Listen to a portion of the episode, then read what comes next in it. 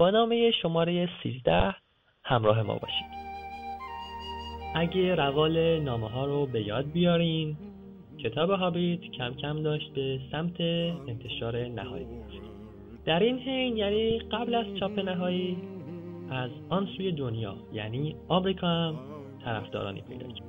نامه شماره 13 داستان شروع این قسمت از زندگی کتاب هابیته در 11 می آلن و آنویل به تالکین میگن که توجه یکی از انتشارات خیلی خوب آمریکایی رو تونستن به کتاب هابیت جلب کنن. و اون انتشارات طرحهای بیشتری رو به صورت رنگی خواسته و پیشنهاد طراحان آمریکایی خوب رو برای این کار داده.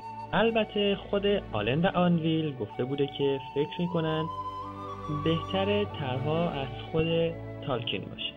برای همین تالکین در تاریخ 13 می 1937 از آکسفورد این نامه رو به انتشارات آلن و آنویل می نویسه. تالکین بعد از تشکر به خاطر پیدا کردن اون انتشارات از اونا اسم انتشارات و کمی هم در مورد قرارداد مالی که قرار منعقد بشه رو می‌پرسه. در مورد طراح هم میگه که بین دوراهی ناتوانی خودش در طراحی بهتر و ترس چیزی که طراحان آمریکایی ممکنه به تصویر در بیارن مونده.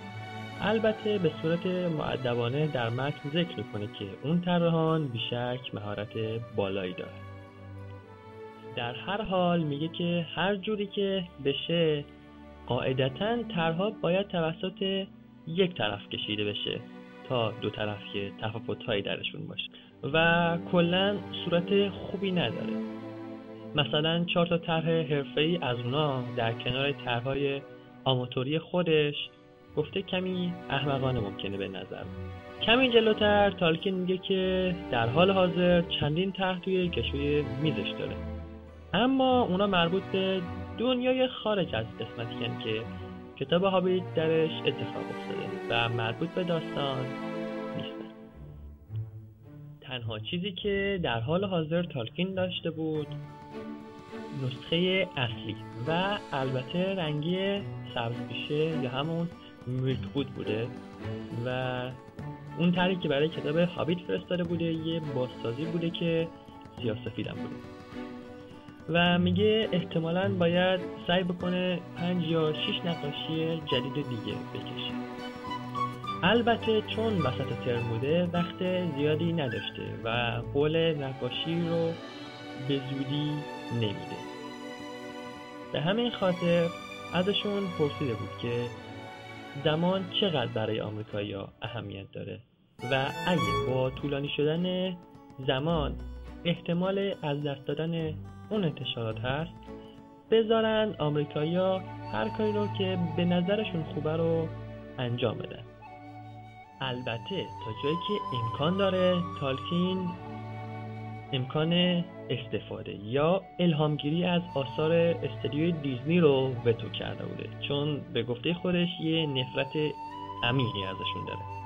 و بازم میگه که کارای طراحان آمریکایی رو که قبلا پیشنهاد نتایج خیلی خوب رو میدن دیدی که فقط به درد همکاران و دوستاشون می‌خوره. در آخرم دوباره در مورد زمانی که در اختیار داره می‌پرسه. اما این بار با لحن نچندان خوبی که میگه اگه بتونه طرحی مطابق سلیقه کودکانه آمریکایی درست کنه. البته این لحن خیلی عجیب نیست نسبت به طراحیایی که فکر تالکین از آثار دیزنی داشته.